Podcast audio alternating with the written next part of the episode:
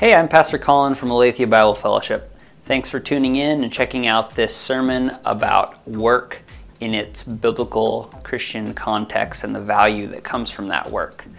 If that's something that you find is helpful for you and your friends, then please feel free to share it with them and make sure to like and subscribe so you get more notifications for future content like the rest of this month that will be following more about careers. Good morning, everyone. Take a seat and welcome to a new month. So, we've been talking about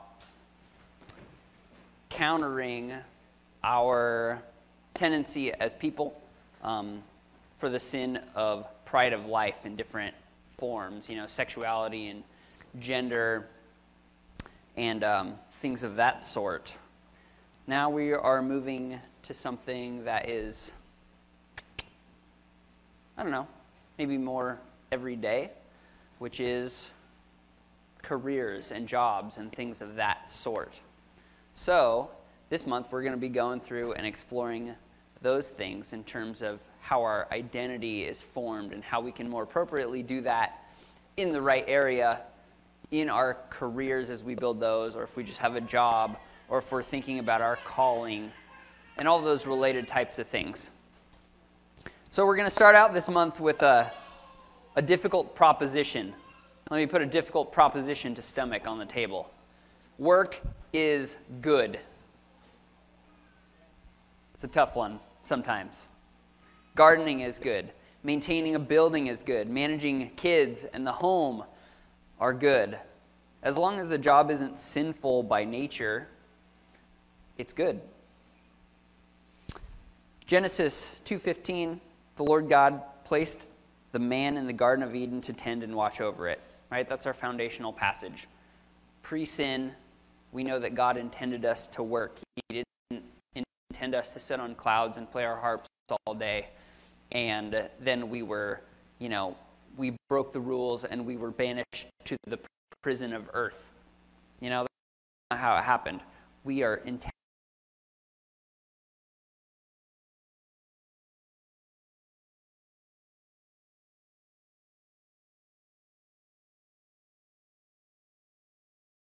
statement to agree with, you know, instead of the general, like, work is good, period. A calling is good because the nature of it um, is from God by definition, right? But a plain old job is also good by the same nature as is a career to build on because they are from God by nature. If we take a second and think about those things and how those outwork in our lives. This is far from a given statement in practice, though. Let's take European countries, for example. Um, they're a little bit beyond us philosophically as far as moving to the secular, you know, away from Christianity into the secular. They have devalued work, and in some ways, this is a good thing um, because they work less, take a little bit more time off, and um, that can be a good thing. But it's not for the right reasons. Um, European countries have dropped their work hours by anywhere from 10 to 30 percent over the last 40 years or so. In contrast, the U.S. has dropped our work hours in that time frame by about 3 percent. And it's been my observation in the world that we are resentful of this. I've heard people talk about, you know, the European like work community and ethic, and oh, we should move toward that. That sounds so nice, and so on and so forth. it's because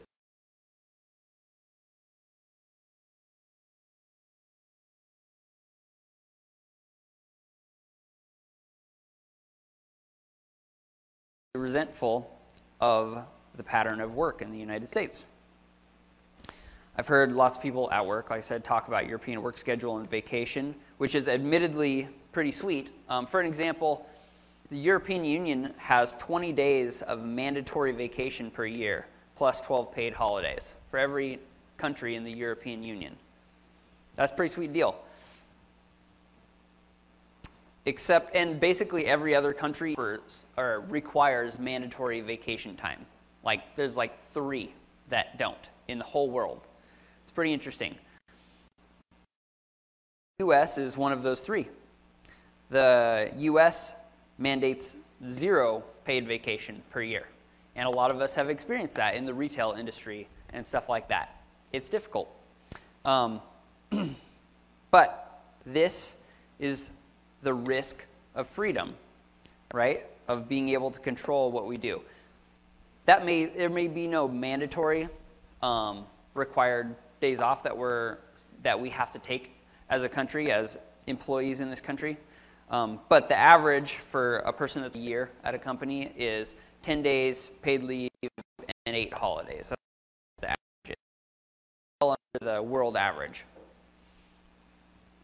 Um, and people sometimes feel overworked and resent this. we, as believers, still understand the necessity and benefit of work in general, like practically speaking, um, but we are slowly but surely losing sight of the value of work in this country. Postmodern culture is shifting, and work doesn't mean as much to us anymore. Work ethic is also dying in that process. You can hear just generation coming up and the different work ethics and stuff that are starting to emerge, and it's super interesting. Um, this is relevant to us, and it's something that as believers, we need to make sure to stand on Scripture in terms of our identity and who we are going to be as workers in our jobs and careers and callings.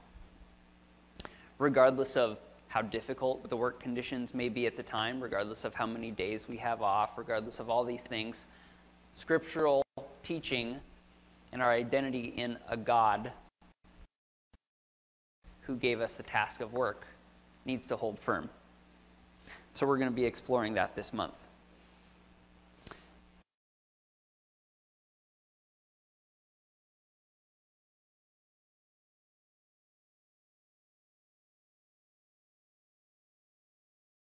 work doesn't inconvenience our lives anymore. You know, ultimately, the average person works for the next day off, basically. It's even built into the system in some points. Like every day you work, you accrue, you know, 0.08 days off or something like that. So, you know, every day you work, you slowly accrue time off. And that's a fair system, but it's an association that is unhealthy for us to embrace as believers. We don't work for the time off. We work because it's good and productive, and we get time off because that is also right and biblical to give to people. We're growing resentful of work. And this doesn't just come from us, it comes from where we come from. It comes from the cycles of history, even. The Greek and Roman view of work, from you know even the biblical times here, was largely inspired by their gods. It makes sense, right? Their gods, the Greek and Roman gods, were managers of their areas. They were total jerks. They were oppressive. They were involved in a lot of evil meddling in their spare time that they weren't using to work and do productive things. And this was the Roman role model, I suppose you could say. Nice. In that culture, slaves and poor people, as a result, they were the ones that did physical work and were seen as rightfully doing that work. If you were a free or wealthy person, you didn't do work, that was below you. Free men in that culture did art and philosophy and politics, you know, the higher, more virtuous things. High mental work and slave management was respected. Anything less was degrading to virtue, not even just a practical value, but seen as morally less. It's pretty interesting pretty interesting to compare us now. Do we have a parallel, you know, in the question of college versus trades and the nature of each of those works? I realize I'm somewhat biased, but I have both, so I'm kind of not. Um, like I have college experience and whatever, and trade experience. Or another parallel might be, you know, in the church, like management versus cleaning crew you know? Is one of those things by nature better than the other one or something more to aspire to? The reality is that God is a worker. He worked in creation, He works in providence of day by day stuff, holding together the creation by its very, you know, atomic structure that we can't really explain without God. He, just to name a couple more things, you know, God is Jesus Christ. Jesus Christ is God. He's a carpenter, He's a minister, He's a shepherd, and He's a judge. Like all sorts of work that He does and takes responsibility for personally, and He's proud of. We're to model the same types of attitudes towards our work and the occupations that we decide and feel called to. God did the high work of art and design and science too, but he also did the groundwork, literally. You know, he formed the earth and what it is and everything in it.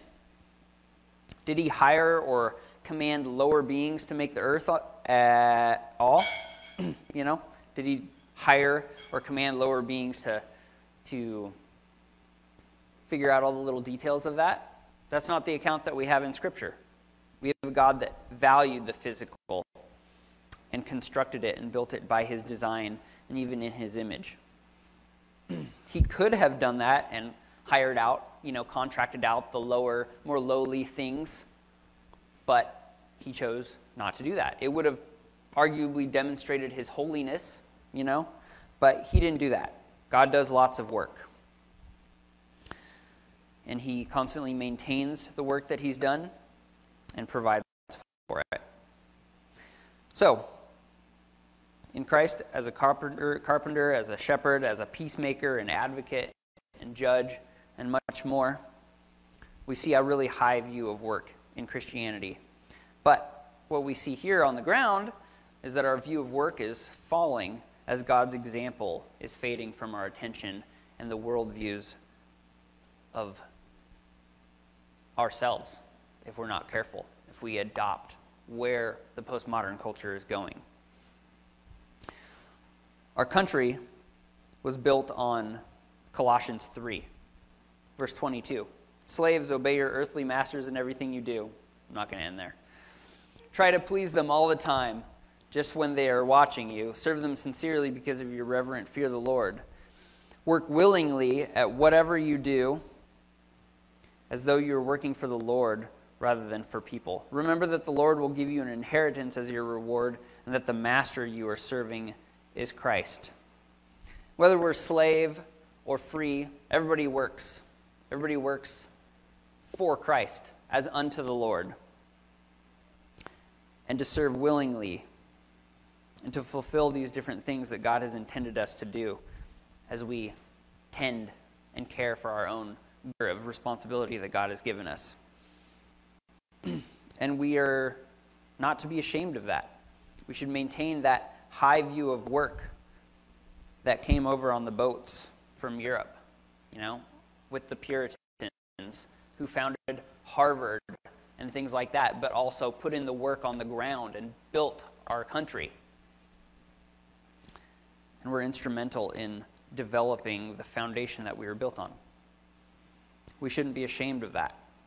Jobs, careers, and callings all have their rightful places in our lives when we keep a proper understanding of each one.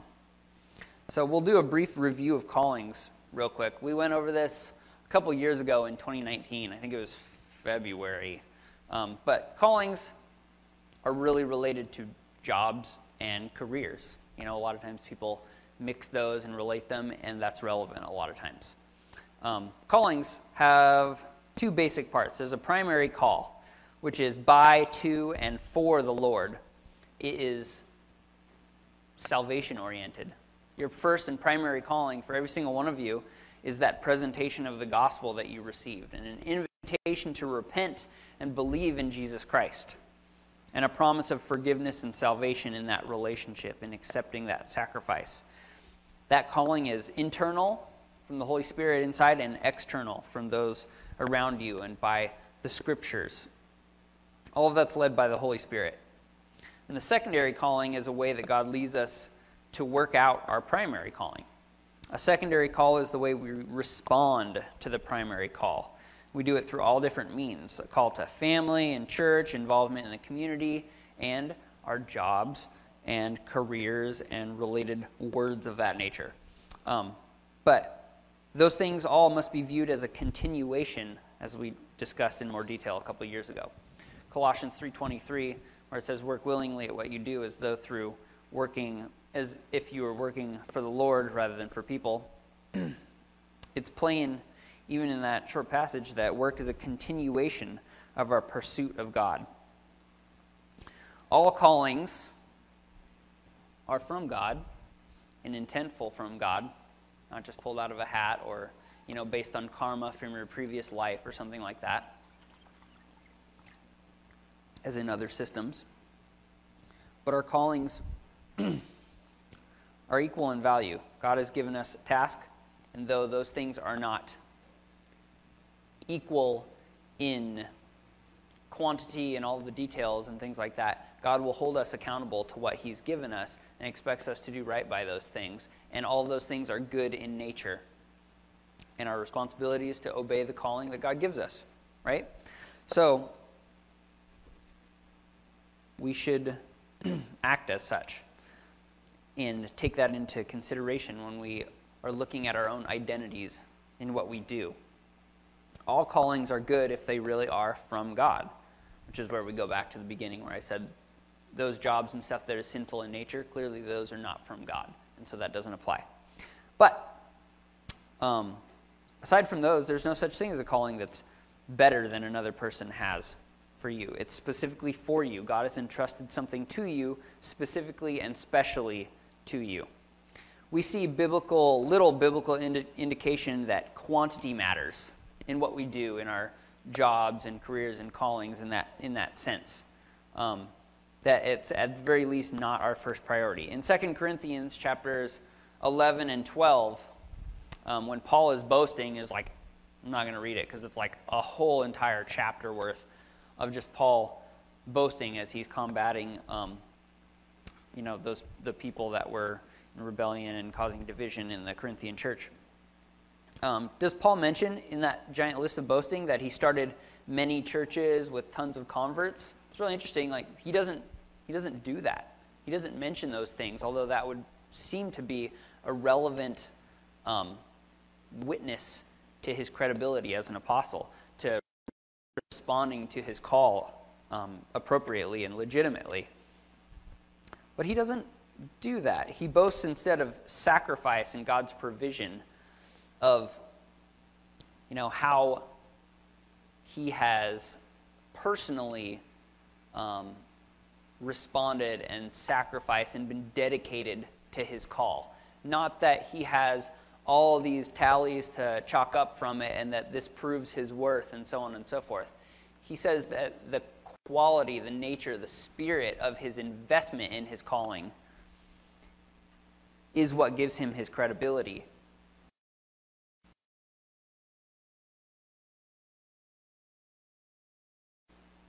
There's lots of indication that quality of fruit matters. Um, even in Galatians 5:22, literally talking about the fruit of the Spirit, you know, as you can apply that to almost anything and have it be legitimate because it's the character of God. Does it say is love and joy and peace and patience and there must be lots of it to be from the Spirit?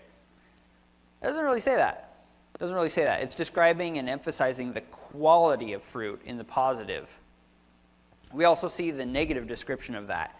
In Matthew 7 15, Jesus says, Beware of false prophets who come disguised as harmless sheep, but are really vicious wolves. You can identify them by their fruit that is, by the way they act.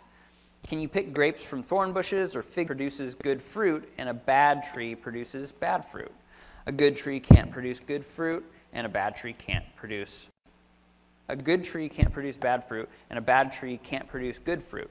So every tree that does not produce good fruit is chopped down and thrown into the fire. Yes, just as you can identify a tree by its fruit, you can identify people by their actions. So again, at the very least, the quality of your investment in your calling, in producing fruit through what God has given to you. The best opposition to this um, concept that I could find is in John 15, verse 1 through 5, where Jesus says, I am the true grapevine, and my Father is the gardener. He cuts off every branch of mine that doesn't produce fruit, and he prunes the branches that do bear fruit so they will produce even more. There we have the quantity aspect come in where the branches so they produce even more. You've already been pruned and purified by the message I have given to you. Remain in me, and I will remain in you. For a branch cannot produce fruit if it's severed from the vine, and you cannot be fruitful unless you remain in me. Yes, I am the vine, and you are the branches. Those who remain in me, and I in them, will produce much fruit. Jesus, we see, does value more fruit in this passage. But how does it get there? We remain in Jesus and Him in us, producing good fruit. And then the Father prunes us to produce more and more fruit. See, it's not our focus in and of ourselves to worry about that so much, to produce more and more and more. Our focus is to stay quality fruit, and then He will prune us and give us more and more opportunities to produce more fruit. Even in this, yeah, that whole scenario, our job is quality and then quantity through the new opportunities that Christ brings. So, as the Holy Spirit works in our secondary callings, we should be giving most attention to the quality of fruit and judging the value based on quality and not so much on quantity. So, whether it's an impressive, expansive job or in a humble, limited scope, we must first value our contributions based on quality first. Even if our job is to stick one little plastic thingy onto another on a factory assembly line, you know, or tie up cords. Right, Aiden? That's right. God is sovereign, and He has allowed us to have that job for a good purpose. And that should be a valuable part of our identity as far as what we do with ourselves and who we are in God. So we should do that well for God Himself and take pride in that. A job is a specific role or duty, and generally one that earns you money. We're going to go with that definition for job in this case. A job is usually limited in vision and scope, and it's used to earn money and meet your needs. Like that's kind of the nature of something that we would call a job. We may use the term sometimes dead end job, you know, when we're evaluating a position or somebody maybe that doesn't have a lot of initiative and they're sitting in a, in a job and not really having a, a vision or plan for that. Um, dead end job is something that we don't perceive as compatible with like a career, right? So the question is do you have a lack of respect for lowly jobs? You know, do you have a lack of respect for food service or entertainment jobs, things that pay minimum wage, retail, jobs that make you work on Christmas? You know, dirty jobs like the porta potty guys that come in with the giant vacuum truck and it smells terrible. Um, don't know if you've ever had the pleasure of that experience or being around that, but it's pretty great. Um, factory type work, you know, assembly lines, or being an Amazon worker. That's a new thing, right? That Amazon places are popping up all over the place. They pay okay, um, but it's it's that type of um, you know physical like menial job. Where do we get our sense of respect from? You know, how do you evaluate those things? Do you evaluate based on if good money is earned, or if there's special benefits like free food, you know, you get free hot dogs and corn dogs or whatever, or uh, you work at Subway, you get six inch sub every day, um, or the cool factor, you know, do you evaluate things uh, if they're just kind of awesome in nature, like when everybody worked at the movie theater because it's awesome, or working at a roller rink, or I don't know, whatever it is. Maybe run like uh, help run a, a paintball get up or something like that. There's lots of cool things out there, but how do we get our sense of respect for a job?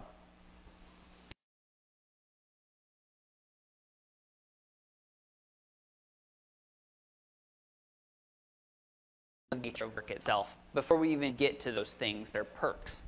You perks are not foundational things. Perks are icing on the cake. Your respect should, for your job should run deeper than icing. Proverb 19:21 says, "Many are the plans in a person's heart, but it is the Lord's purpose that prevails."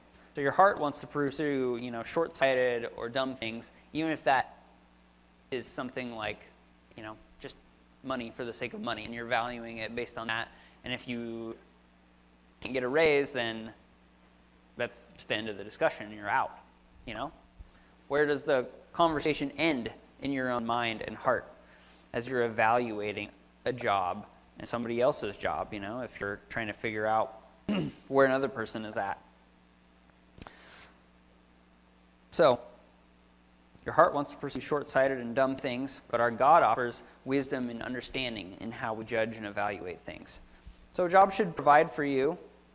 You know, you should be thanking God for it. A job fulfills a function in society, and you should be proud of that, even if that's, you know, the person putting orders together at Amazon. I don't know about you guys, but Amazon is an entirely like huge part of this world now. But all these pieces, society is made up of a lot of little pieces, and God, just like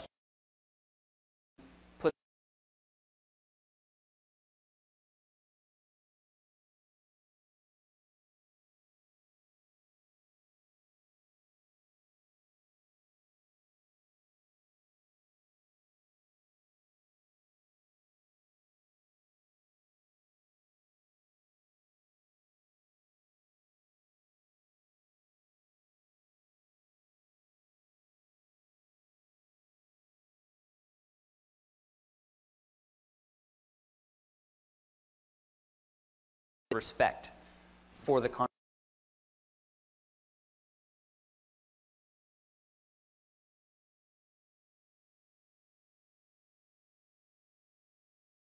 A job provides for others, and you should be blessed through that.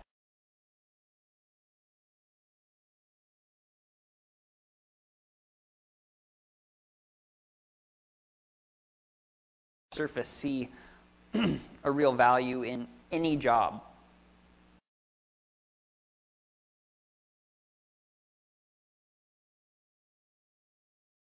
Um, but maybe we'll get into the in a short-sighted, short-circuited manner. Now, consists of one job or a string of related jobs toward a single vision and goal and development, right? It, and career is technically our category for the month. So that's what we're going to go with. But we're building up to that because a career involves the concept of calling, a career involves the concept of job, all wrapped into that. but it's a long term investment in those things. It entails growth and progress, and that generally earns more pay over time. Does this make it more honor- honorable or virtuous than a job? In your mind, you know, does a career hold more honor and virtue than a job, something that you view as a job? And I would contest to you that without knowing the details of a person and their life and being able to make a more fine judgment on things, like it shouldn't. The job itself is positive, and a career is just a compilation of jobs that you've decided to set into a pattern, right? So a career should not hold this position of honor for us above all these other things that are also positive and from God. God has called some of us to have changing or flexible jobs to meet current needs, and so a career doesn't make sense in those certain circumstances, or what you would traditionally view as a career wouldn't make sense because your life is flexible. Maybe you have, you know, a family and you're taking care of kids, or you know, different, um, whatever, changing life scenarios. But those of us who can invest and build a specialty or skill should do that, right? Because that's who we are in God. We are supposed to keep building on things and tending to things and being masters of our areas, like, um, yeah, just having good stewardship over those things and owning our identity as a creator and developer of the world being able to, I can't think of the word, but, you know, uh, appropriately dominate the spheres of influence that we've given and have responsible control over those. So, those of us that have that opportunity should, because that's who God is also. Um, a vocation is another word for career, like we talked about a couple years ago, too. And the root of that is vocal. Vocation, vocal, means to call, like it's a word for a calling. A career is a calling, even in its linguistic nature. So, a calling to a career is essentially a God given field for you to work in and bear fruit in and make progress and, and um, have a vision and intent and direction and contribution. But if you have a career, or if you're thinking about a career, do you think of that as God given? If you haven't chosen a career yet, you know, what are you contemplating? Are you contemplating that with God at the center of that and thinking about your identity in Christ and how that can fit cohesively with a long term investment of your employment? How can believers do right by this? Many, many believers think of their career as essentially separate from God. Um, this is ridiculous and foolish and doesn't do right by you or your contribution to society or your example to your children or anything like that. We are meant to be cohesive, integrated human beings serving God in all aspects. Your career is essentially united with your service to God. 2 Corinthians 9 8, Paul says, God will generously provide you all you need then you will always have everything you need and plenty left over to share with others. As the scriptures say, they share freely and give generously to the poor. Their good deeds will be remembered forever, for God is the one who provides seed for the farmer and then bread to eat. In the same way, he will provide and increase your resources and then produce a great harvest of generosity in you. If a job is positive and is meant to provide for you and your family and others, then a career can be a good way to invest in the place that God has put you. He's provided you seed and bread to plant and eat. This is literally a metaphor in Scripture, and so we should take it as this, as being more than just that. But it's something that God has given us as resources for us to use and provide for us and our families, to take care of our families, as Scripture commands, to take care of other people as Scripture commands. and it will expand. And specifically, Paul tells us and encourages us that our task is now to be generous with that resource that God has given us, with that seed and with that bread that it turns into, all being from God our task is to now be generous with that resource for provision, for giving back. And God is then consistent in his promises to give you more resources for good use. As we see again in the teaching of Jesus and the parable of the talents, where they're given money and people um, are investing it, and God gives them more and more if they do right by it. God is consistent in that message. This relationship with God through a career is a real blessing for us if we have the right attitude and embrace the right identity with Christ at the center of a career. Psalm 90, verse 17 says, Let the favor of the Lord our God be upon us, and establish the work of our hands upon us. Yes, establish the work of our hands. We need to pray and ask for this in our life. That God be upon us, be in our work, be in our career, and establish that work.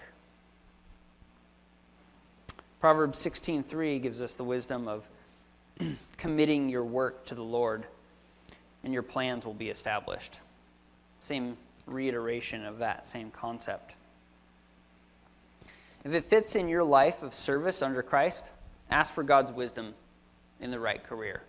And if you are already established in a career, ask for wisdom as to how to bring that back into the right alignment and identity with who you are in the image of a working and creating and invested God.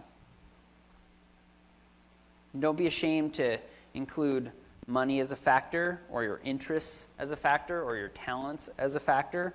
All those things are, generally speaking, created with you as part of who you are and who God has brought you up to be. They're included in God's design of how the world works by billions of invested individuals around the globe. So, we shouldn't be ashamed of those things, but keep them in submission to the nature of work as good in the image of a God who values that, who designed us from the beginning to be engaged and involved in long term pursuits of tending and caring and taking responsibility and building with all that God has given us to do so. So, we need to be moving, regardless of the world's tendency of those billions of individuals that go through the day by day, you know, without moving in their direction. We need to be moving in Scripture's direction and be set apart in that way. Working to be part of our created identity and showing them what that's really about. So, your career or job should be part of your identity. You should be, be proud of it. They are, um, it's part of our basic calling as children of God, as disciples of Christ. So, this month, let's grow in our vocational identities, our identities in our career callings. Let's not swing the pendulum of that, either leaving God out of our identity in our jobs or undervaluing the good and practical aspects of earning money and provision and productivity for our society, or you know, working in order to not work. Let's avoid those tendencies that we see and realize that we are special and set apart and should value these things as unique no animal has ever produced anything like we do.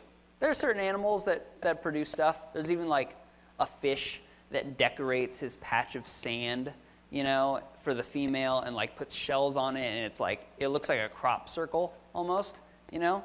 There's animals that do beautiful things, but when have animals got together and created a society of, of workers like that? It's not the same. It's by nature different. There are things that resemble what we do, but we are special, and we should not forget that. And we each have an individual part in that, being qualitatively, categorically different than the animal kingdom. So, regardless of how much the world wants to tell us we're animals, let's prove them wrong and show that we are more than that and we have the respect from our God that allows us to embrace that and thrive in our identities. We are made in the image of a God who builds worlds, and our feats are testimony to being created in that image. So, let's value our daily contribution as image bearers of a constructive God. Let's ask some questions today, keeping it simple. Where does your work identity come from? Where does your work identity come from? You know, is it based on all the little miscellaneous jobs you hopped from, you know, growing up and you've sort of learned things and picked up lessons along the way and so you've built sort of this image of yourself or whatever in relation to your work? Um, or does it come from media? Where does it come from? Hopefully it comes at least in part from Scripture and thinking about that and who we are as workers. But we're all going to have some part of the world in there. Question number two How do you value different jobs or careers in the world? So when you're looking out and evaluating, you know, the job that this friend has or this relative or Bill Gates or e- e- Elon Musk, is that his name? You know, one of these people, one of those famous people that does big and cool things. Um, how do you value different jobs or careers in the world? What's your mental process on that? And number three, how does your job contribute to the world? Think about it on that scale. You know, how have you been valuing the things that you do and produce in your daily job or career or whatever. And that doesn't mean that you have to be making money at that. But how does your job affect the world? You know, and multiply that times 7 billion or whatever our population is. You know, think about it on the grand scale of things and how God has designed us in our instinctual nature to be workers. You know, how do you play your role in how God designed the entire earth to work with its population? So, how does your job contribute to the world? Okay.